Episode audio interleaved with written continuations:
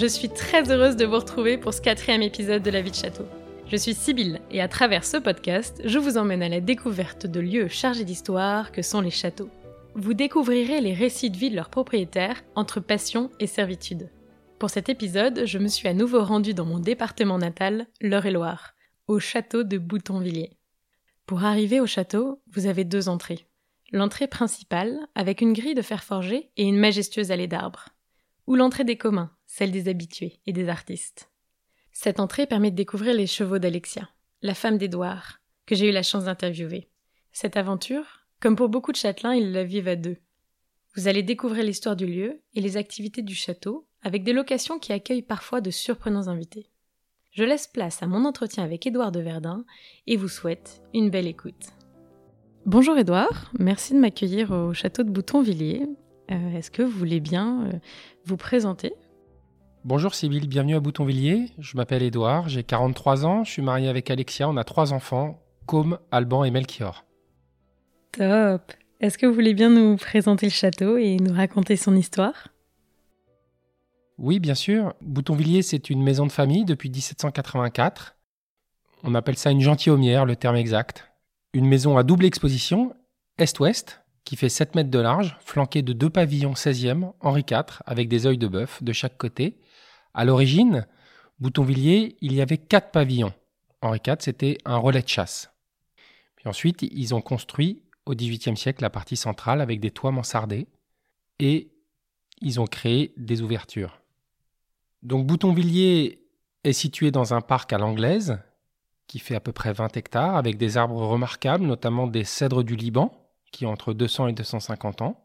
Lorsqu'on arrive à Boutonvilliers, on passe par une allée centrale qui donne une très jolie perspective, qui permet de voir au travers de la maison. C'est une maison dite miroir, une folie 18e, une maison à double exposition, extrêmement lumineuse.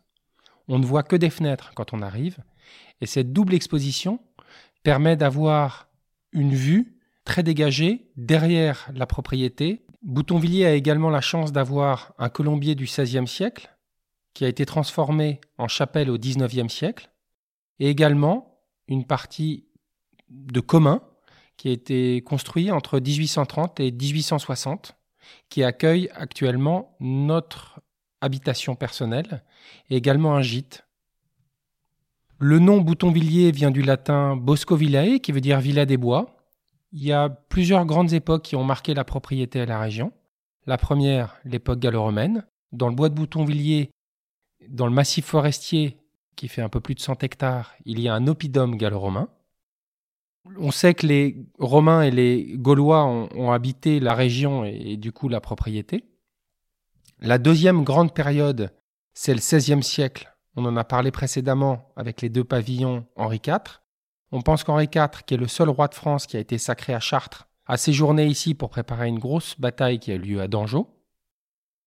Une autre période qui a beaucoup marqué la région, c'est la guerre de 1870, avec une grosse bataille à Châteaudun. On a retrouvé des obus dans le parc de Boutonvilliers.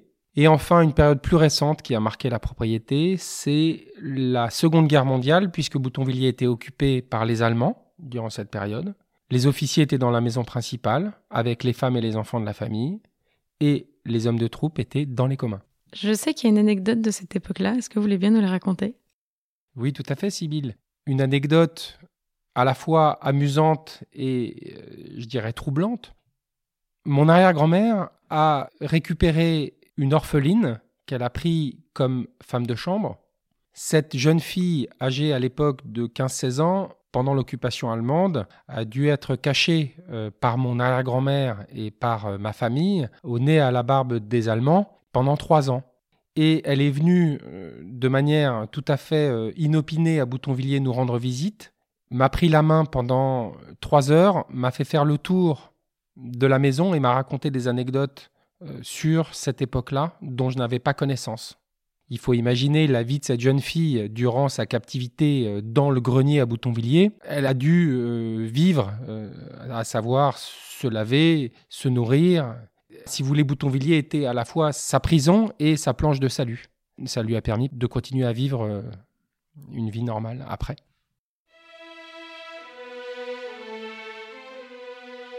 Elle était à la fois en pleurs et euh, extrêmement reconnaissante vis-à-vis de ma famille.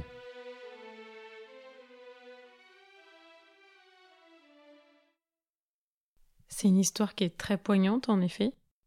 Est-ce que vous voulez bien nous parler de la reprise que vous avez fait du château avec Alexia et chacun de vos rôles? Après avoir passé huit ans aux Antilles françaises, nous avons décidé avec Alexia de reprendre cette propriété au décès de mon père, qui est mort en 2014 de manière soudaine. Alexia travaillait à la Martinique pour une agence de communication et marketing. J'étais moi-même dans les assurances.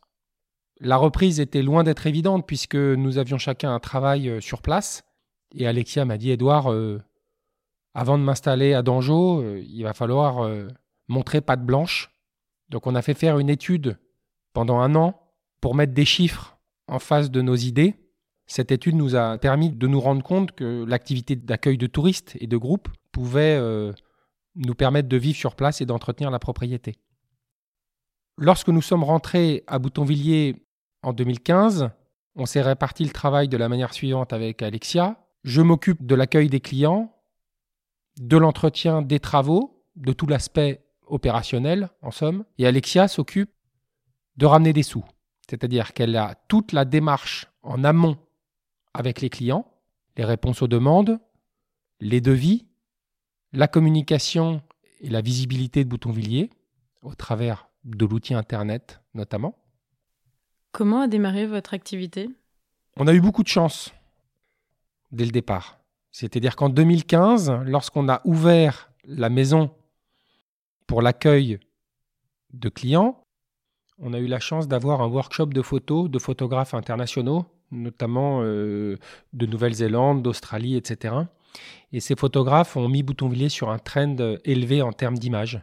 Ils ont pris à peu près 3000 clichés en argentique avec des mannequins, avec euh, des vêtements. Alors tout ça était effectivement très nouveau pour nous. On voyait des camions arriver euh, avec des portants, avec des, des, habits, etc., des mannequins qui venaient défiler à Boutonvilliers. Euh, j'étais tout à fait ravi de, de, cette, de cette nouvelle situation. Néanmoins, cette, cette visibilité nous a permis de mettre Boutonvilliers sur un trend assez élevé en termes d'image. Aujourd'hui, ce que les clients regardent lorsqu'ils euh, souhaitent louer une maison, c'est avant tout le, visuel. Donc on a une banque de, photos importantes et de films, grâce à ces photographes euh, notamment. Donc effectivement, euh, ce, workshop de photos, on a amené d'autres et notre banque de photos n'a fait que grossir depuis ce, depuis ce moment-là c'était une très bonne expérience pour nous euh, puisque puisque Boutonvilliers a pu bénéficier euh, de cette très bonne visibilité et communication. Le fait d'accueillir des groupes du monde entier nous permet de voyager tout en restant chez nous, puisque ces groupes sont de, cultures et, et, de façons de vivre euh, différentes. à chaque fois, la rencontre est enrichissante. Quand on loue une propriété comme Boutonvilliers, c'est comme jeter une pièce de monnaie en l'air et faire un pari. Les gens ne nous connaissent pas et nous ne les connaissons pas non plus. On ne sait jamais à qui on va avoir affaire et eux, euh, à forcerie, ne, savent pas non plus qui nous sommes vraiment, même s'il y a eu au préalable des échanges par email et euh, les fautes d'orthographe et je dirais l'écriture permettent de savoir un peu à qui on s'adresse. Néanmoins, on a rencontré des gens tout à fait exceptionnels, dans tous les sens du terme. On a eu notamment un groupe d'Indiens, Indiens sikhs. Donc les Indiens sikhs ont des turbans, des poignards et des gens adorables, une famille. Ils nous ont invités un soir à dîner à Boutonvilliers, donc c'est quand même assez sympa d'être invité chez soi à dîner. Et le soir, après le dîner, un excellent dîner indien, on a eu la chance de faire des jeux indiens dans le parc de Boutonvilliers. Alors là, vous, vous êtes entre chien et loup, joli coucher de soleil et vous voyez des gens en sari qui courent partout dans le parc avec des enfants qui crient. C'est une vision à la fois extrêmement drôle et tout à fait sympathique, puisque ces maisons-là sont faites pour accueillir des gens et entendre le rire des enfants. Et est-ce que vous avez eu euh, d'autres hôtes euh, extraordinaires, euh, ou du moins sortant de l'ordinaire? Oui, on a eu par exemple un groupe de gothique qui est venu louer Boutonvilliers. Là, c'est effectivement assez amusant de voir des gens habillés tout de noir avec un look assez particulier. Là encore, on se dit qu'a priori, bon, ce sont des gens avec lesquels on n'a pas forcément de points communs et puis on trouve à chaque fois des points communs. Pour la petite anecdote, on a retrouvé tous les crucifix sous les lits. Euh, on ne sait pas ce qui s'est passé dans Boutonvilliers, mais euh, peu importe. Je dirais que la maison en a vu d'autres. Comment ça se passe au, quotidien? Bah, Ça se passe très bien. Nos enfants euh, sont à l'école à Brou, un petit village à côté d'ici de, 3000 habitants. c'est une vie simple, on gagne assez peu d'argent, mais à défaut on en dépense très peu. c'est une vie qui a du sens pour nous de, reprendre un bâtiment comme Boutonvilliers puisque euh, ça nous permet de l'entretenir et euh, de le transmettre.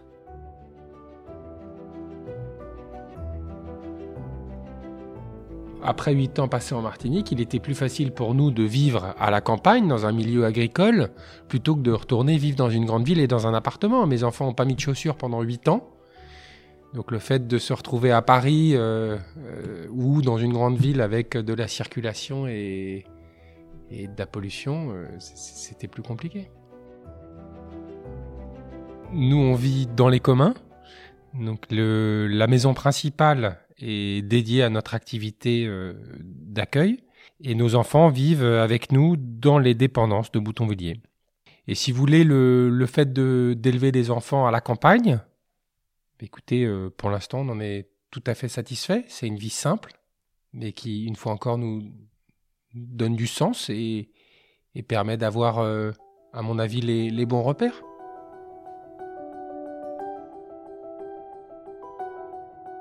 Cette vie simple au contact des animaux euh, nous apporte énormément et notamment ma femme a pu allier sa passion et son travail puisqu'elle est passionnée d'équitation on a euh, sur place une activité de pension et également euh, on propose aux, clients qui viennent sur place des promenades euh, dans le parc avec des poneys. On a deux poulains qui sont nés sur place.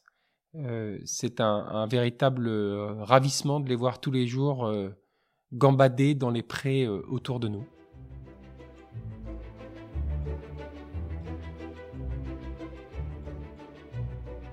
Ah, justement, est-ce que vous pouvez nous parler de la situation actuelle, de ces nouvelles activités, de vos prochains projets? Donc l'activité de Boutonvilliers était euh, dès le départ euh, très favorable. Euh, les demandes arrivant régulièrement et le taux d'occupation de la maison était plutôt, plutôt très bon comme tout le monde, la période euh, actuelle est, compliquée. il s'avère qu'elle a permis euh, une introspection et une réflexion euh, globale sur notre situation. Ce qui est ressorti de cette réflexion, c'est le fait qu'on soit trop tributaire d'un marché international. Nous souhaitons donc réorienter notre offre pour accueillir plus une clientèle nationale et notamment une clientèle entreprise tout au long de l'année. Euh, c'est pourquoi Alexia euh, actuellement se forme à une activité euh, d'équi-coaching qui permettrait de, de, proposer aux entreprises de faire des séminaires sur place et de proposer du développement personnel à ses managers. On est tout le temps en travaux, mais on est en train plus précisément de créer une salle de séminaire pour accueillir euh, des entreprises à Boutonvilliers. Je compare souvent ce type de propriété à un vieux gréement en bois. C'est-à-dire que pour que le bateau puisse naviguer et être euh, opérationnel, il faut s'en occuper et si possible vivre sur son bateau. Une propriété comme ça nécessite d'avoir un œil attentif et une écoute particulière de la part de ses propriétaires pour ne pas, le jour où on veut prendre la mer, avoir une voie d'eau ou un acaciage défectueux. C'est une belle métaphore. Merci. Quels sont vos prochains projets?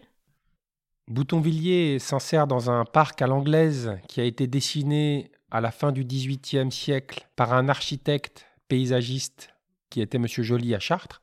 Dans ce parc à l'anglaise, on trouve également un jardin à la française. Ce jardin à la française a la chance d'accueillir une serre Guyot Pelletier assez remarquable. qui est malheureusement en assez mauvais état et on a le, projet de la refaire pour la, proposer à, nos clients. À côté de ce jardin à la française, il y a un potager qui fait un peu plus d'un hectare, euh, qui à l'époque permettait de nourrir l'ensemble de la famille et les domestiques sur place. Nous l'avons réhabilité en partie et nous proposons à nos clients de consommer des légumes que nous faisons pousser euh, durant la, saison euh, d'été. Et si vous aviez un mot de la fin, Edouard, qu'est-ce que ça serait? Si vous voulez, à, 40 ans, quand on regarde dans le rétroviseur, il faut que, il faut que la vie ait du sens. Reprendre une maison de famille, c'est à la fois transmettre un patrimoine, le préserver, offrir à nos enfants une bonne qualité de vie et donner du sens à nos vies respectives. L'idée, c'est un projet économique, qu'on puisse en vivre et qu'on puisse surtout le transmettre. Moi, je ne pouvais pas me résoudre à vendre à la mort de mon père une propriété comme Boutonvilliers à laquelle on est extrêmement attaché, comme si c'était quelqu'un de notre famille. C'est vraiment, on, parle d'une personne physique quand on parle de Boutonvilliers. Ce ne sont que des pierres, certes, mais les murs transpirent l'histoire de ma famille. Merci de votre écoute. Si vous souhaitez voir des photos du château de Boutonvilliers, il y en a sur le site internet et j'en partagerai sur les réseaux sociaux de la vie de château. Si l'épisode vous a plu, merci de songer à écrire un avis sur Apple Podcast, cela ne prend que deux minutes et ça m'aide à le faire connaître. Vous pouvez aussi l'envoyer à quatre de vos amis. Si vous souhaitez séjourner au château en famille, y organiser un séminaire ou découvrir plus en détail les activités du lieu, je vous mets toutes les informations dans la description de l'épisode et sur le site lavidechâteau.info. Ce podcast, c'est ma manière de faire connaître des lieux liés au patrimoine. Montrer qu'il y a des personnes passionnées et dévouées qui dédient leur vie à les sauvegarder. Pendant la période de Noël, vous avez la possibilité de soutenir le patrimoine français. Réfléchissez à louer ces lieux si vous partez en vacances ou encore à offrir des cadeaux sur cette thématique. C'est une manière de sensibiliser vos proches. Vous retrouverez d'ailleurs sur le site un article où je vous propose 10 idées de cadeaux de Noël liés au patrimoine. J'espère que cela vous plaira et je vous dis à très vite.